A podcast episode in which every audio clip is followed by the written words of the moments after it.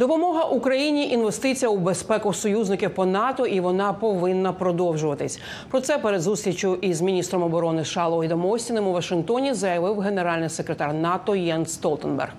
Допомогу Україні в її боротьбі проти російської агресії він також обговорить з державним секретарем Ентоні Блінкенем та з радником з питань національної безпеки Джейком Саліваном.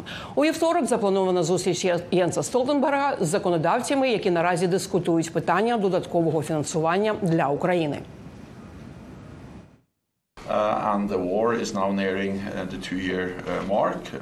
Війна наближається дворічної позначки. Ситуація на полі бою важка, але союзники по НАТО надають Україні безпрецедентну підтримку. І важливо, щоб ми продовжували це робити. Наша підтримка України це не доброчинність, це інвестиція в нашу власну безпеку, тому що світ стане більш небезпечним, якщо президент Путін переможе в Україні. За цим уважно стежить Китай. Це додає важливості тому, щоб ми продовжували підтримувати Україну.